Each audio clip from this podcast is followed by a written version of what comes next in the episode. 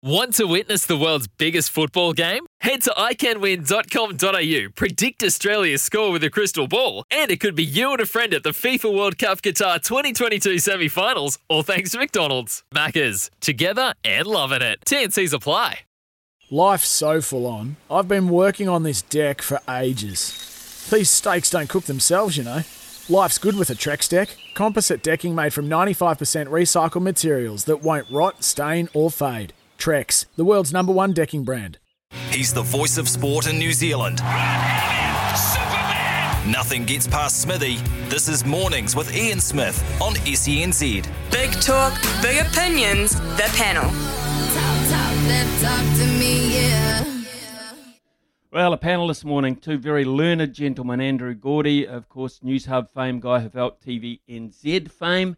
Uh, let's start with you, uh, Mister Gordy. Uh, news coming through uh, about the Commonwealth Games yesterday that only two guaranteed sports, so which means a, a lot of other sports around uh, New Zealand in particular will be left guessing for quite some time. What are your thoughts on that? Yeah, morning Smithy, and, and morning Guy as well, and to all the listeners. Um, Smithy, I've got to say I'm absolutely stoked uh, with this announcement because uh, as much as it's pretty dramatic, obviously, like slashing it from sixteen guaranteed sports down to just two, like that, that's a that's an enormous move, right?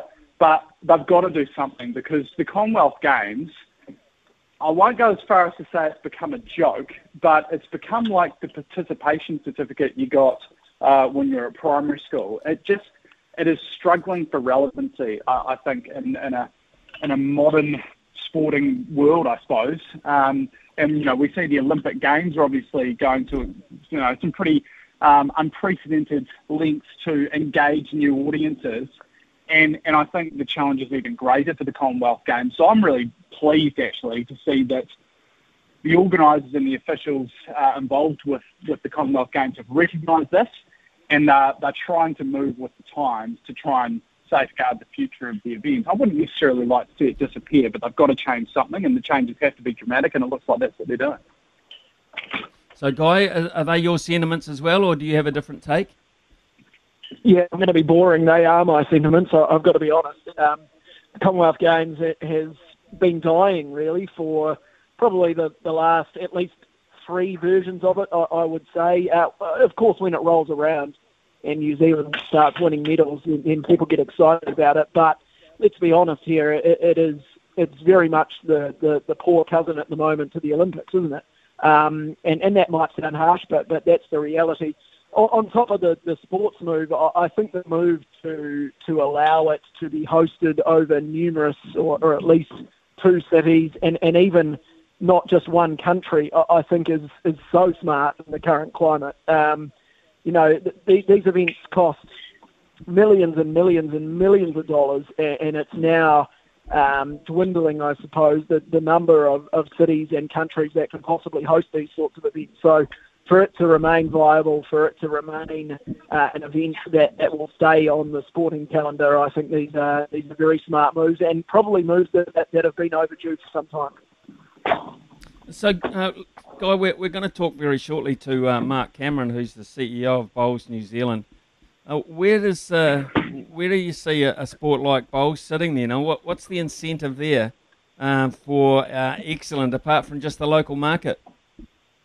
Well, yeah, that, that's probably the sad aspect of this, is that sports like bowls and maybe netball in some cases um, could be left behind and, and could be left out of, of future Commonwealth Games. Uh, and that is one sad aspect of this, but uh, th- this event has to move with the times um, and... and with all due respect to those sports, and I like both of those sports, but with all due respect to, to those sports, they are, I suppose, well, bowls in particular is, is, is on the whole something for the older generation.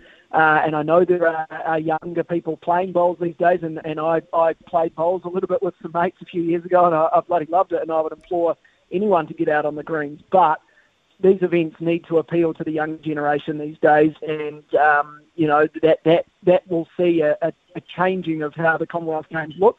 Uh, but I think it is something that, that needs to happen if it wants to stay if it wants to stay alive uh, in, in future iterations. Uh, Andrew, uh, it's been over seven hundred days, or it had been, since the All Whites uh, all laced up their boots collectively. Uh, so they've had two games, two wins. I mean, uh, that's quite remarkable that uh, Danny Hay has been able to get them together so quickly and form those combinations. And absolute joy, I'm sure, in the Kirwan household this morning. Yeah, absolutely, and rightly so. And, and you know, I've got to say, hats off to Nico Kirwan, because He, uh, he committed a pretty serious blunder in the first um, fixture against Cura- uh, Curaçao, and um, for him to come back um, and score um, a, a very late winner, eighty-seventh, eighty-eighth minute winner, um, shows great strength of character, and that'll be an enormous boost to his confidence, that's for sure. Um, and you're quite right, hats off to Danny Hay, because this team hasn't played together in a very, very long time, and to put together a team based on purely of Uh, overseas internationals, um, cobbled together short notice to come together and play uh, play two games and secure two wins against um, opposition which had, had sort of had some match fitness, I suppose. They had been playing together. I think it's really positive signs. And and just on that, Smitty, um, I was I was actually really disappointed with some of the New Zealand, I suppose the traditional New Zealand football fan base. Um, during the Olympic Games, when this New Zealand team, or, or you know, the All Whites under Danny Hay, produced some unprecedented results, I just could not believe the negativity that was being spewed on social media about Danny and about the style of play and everything.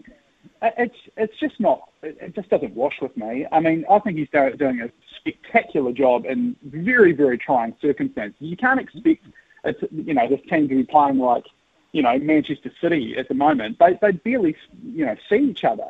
And if this is what they can do on very short notice, I think it's really positive signs as we, you know, head towards a twenty twenty-two World Cup, which really is not that far away now.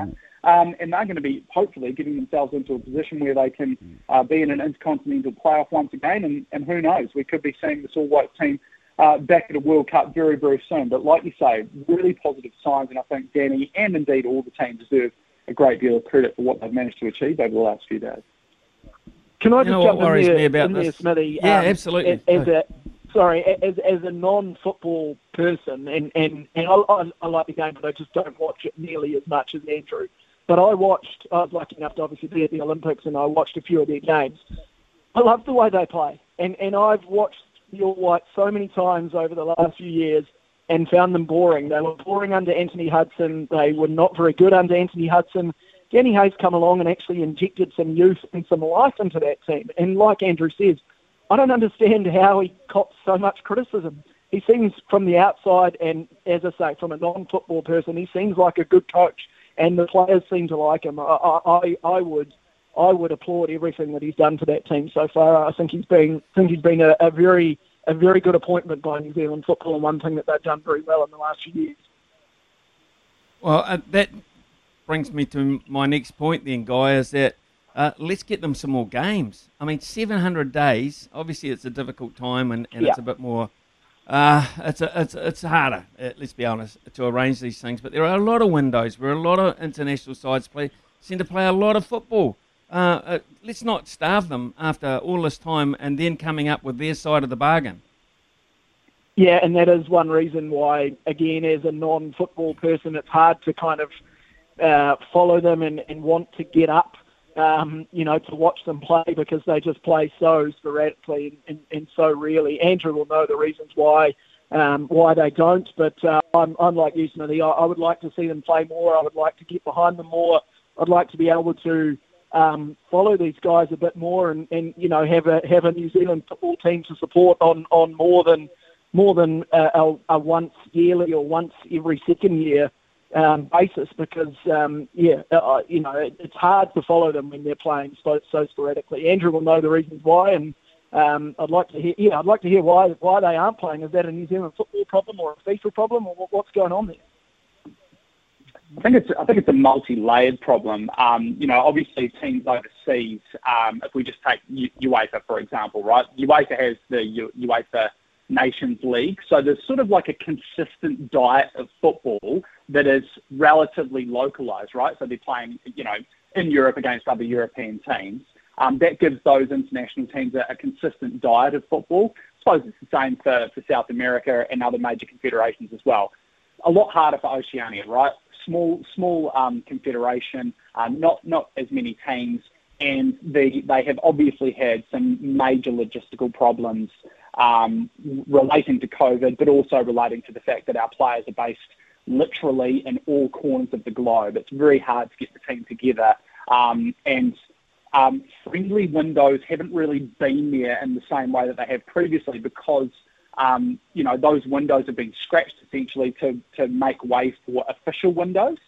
And you, it's really difficult to uh, organise friendly fixtures against other nations when they're often tied up having to play official, like, World Cup qualifying fixtures.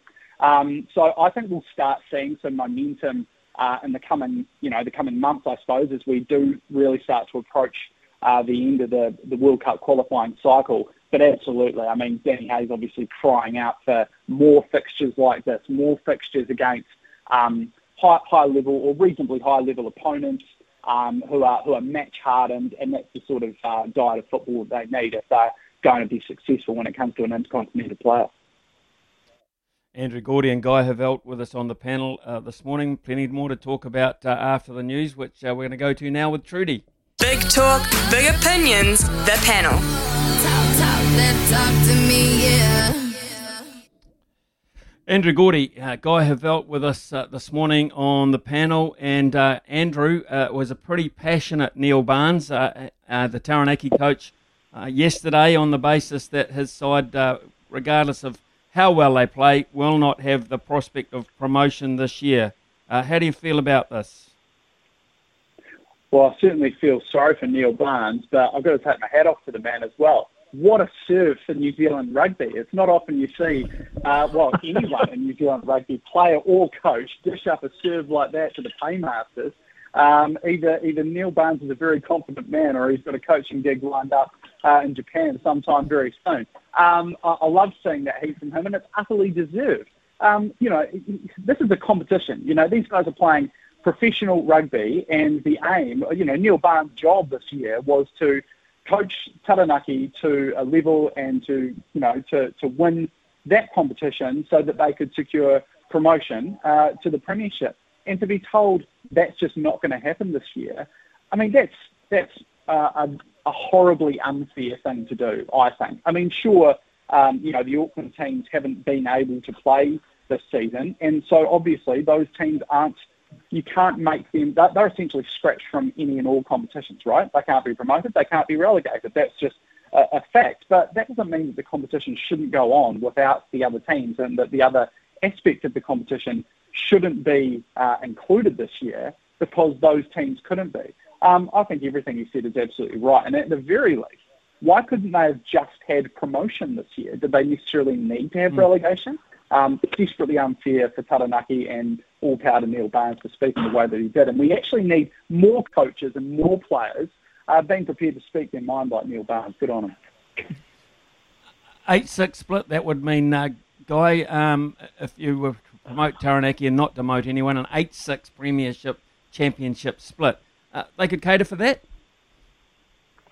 Well, they, they probably could. Look, I, I think the bigger thing at play here, I, I completely agree with with Andrew in the sense that it's nice to hear a coach say what he really feels as opposed to just towing the company line. Uh, that was a breath of fresh air. Uh, I think there's a bigger thing at play here, and, and that's why do we even have premiership and championship? Get rid of it. Get back to the old days of, of just a straight competition, uh, or even go back to the days of, of first division, second division, third division. Uh, I think that was that was the glory days of, of, of the N P C. And I look, I can understand Um, why it had to change to certain certain aspects because of financials and all that sort of stuff. But does anyone could you could you name me the teams in the premiership and the championship? I, I know I couldn't. I couldn't tell you right now who's in what. Um, I, I know Hawke's Bay has the Ranfurly Shield. That's pretty much uh, all I could tell you about domestic rugby. I, I just think it's difficult to follow. I don't think anyone really cares who's in the premiership or in the championship. Clearly Neil Barnes does, but. Uh, I think if you ask the general public, not many of them could tell you who's in what competition, and uh, that, for me, inst- instantly um, makes it not as worthy as it probably should be. Okay, it's, a, it's an interesting point of view. I must admit, we get texts in uh, to this show, Guy, and a lot of people are very passionate about that level of rugby still. Uh, a lot for uh, people, it's the heart and soul, their true colours, et cetera. However, uh, moving on to uh, a little bit of cricket now, and uh, the T twenty is winding up, the I P L T twenty is winding up. Man, our Kiwi coaches have done well. We've got uh, three of the, uh, on the ground over there, Fleming, um, McCullum and Hesson, and they all managed to get their teams through to a playoff situation, and now it's looking pretty good for uh, Fleming and McCullum to face off, a Guy. Yeah, it's it's been. Uh, I'll be honest, I haven't watched a lot of it, but but man, the Kiwis are are doing well coaching wise. What I what I would say to that, and this is absolutely nothing against Gary Stead, because I think what he's done with the Black Caps has been excellent, and, and I've got no reason to, to, to sit here and say that he shouldn't be the Black Caps coach, however long he wants to be. But when his time is up, uh, I just hope that New Zealand cricket can manage to get one of those three guys that you just mentioned. Probably not Hesson because he's had his go, but one of those other two, and McCullum or Fleming, to go and coach the Black Caps. And I think that's that's probably the, the, the big test for New Zealand cricket is how do you possibly take away um, a Fleming or a McCullum, for this example, when they're in, you know, four, what is it, probably four months, if that, of, of work, and they're getting paid very handsomely to then go and coach the Black Caps for um, twelve months of the year and probably not get paid as much as they do in the I P L. Uh, they need one of those guys next, I think, because they've proven that they can coach cricket teams very well. Uh, but that's a massive test for New Zealand cricket and, and how on earth they do that. And uh, probably a test for, for S E N Z as well in terms of uh, trying to cling on to Brendan McCullum, if that is the case, that he has to go into the Black Caps, because that is a, a full-time job. But, uh, yeah, that's what I would like to see next after, after Gary Stead's had his time, is one of those two guys take over the New Zealand cricket team. Yeah, I guess, Andrew, too, the, the possibility, um, and, and we'll, we'll have to wait and see what happens in the next uh, month or two, uh, particularly with the I C C T twenty World Championship. If New Zealand were to go maybe not so good there, there's been always been this talk about is it is it possible that uh, we have different coaches for different disciplines within the game, and with that kind of strength on the ground, I, I suppose that adds to that weight if if we don't go so good. Yeah, absolutely, Smitty. Um, I, I suppose, I mean, this is... This idea is not really new, is it? I mean, I can remember, you know, talk about getting, you know, Shane Bond and Daniel Vettori to, to coach the New Zealand T twenty team um, not so long ago, you know, when we're talking when Mike Hesson was the coach. Um, I think it really comes down to money, doesn't it? Um, especially if, you know, mm. for someone like Stephen Fleming, right? He doesn't really, he doesn't really need to um, be spending. Uh, I don't think there'll be any desire from his point of view, and it wouldn't really be worth his time Um, to coach New Zealand uh, in just the T, T20 format. Um, I think it, I think it works for him doing Indian Premier League and things like that, because obviously the money is very, very appealing. But um, from, from what I can gather anyway, and, and uh, some of the brief conversations I've had with, um, with some of these guys, is that when it comes to coaching in the Indian Premier League, it's it's not really coaching. It's kind of almost like motivational and management. Um, and it's just talking and listening, really. Um, which which makes it a lot easier, I suppose, for, for guys like this. It's, it's you're not. I mean, these are world class players they're dealing with. They don't need to tell them how to how to bat and how to bowl. It's it's really just, you know, go out there and do your job. And I think that's where some of those um, maybe I'll, maybe I'll call them sort of recent players um, are the ones who have an advantage when it comes to T twenty cricket, because they've played at that level and they know what they want to hear and, and what they need out of a coach at, at that level. And it's and like I say, it's not throwdowns in the nets and um, working on my technique. It's just um, helping me to remain confident, which, let's face it, T twenty cricket is a lot about confidence. Um, maintaining confidence, keeping keeping um, the morale and, and boosting energy, I suppose. And, and that's how you, you have a happy group, and a happy group generally is more likely to win. So I think that's where um, not only Fleming, but Brendan McCullum and Ricky Ponting, it sounds like um, everything I'm hearing out of Australia is that the Aussies love playing for Ricky Ponting, and I don't think it's any coincidence that, you know, the, the three names that I've just mentioned, they're all, you know, sort of much of a muchness really, aren't they? Yeah, they are. Absolutely right. Uh, gentlemen, thank you very much for your time this morning. Guy Havelt uh, and Andrew Gordy.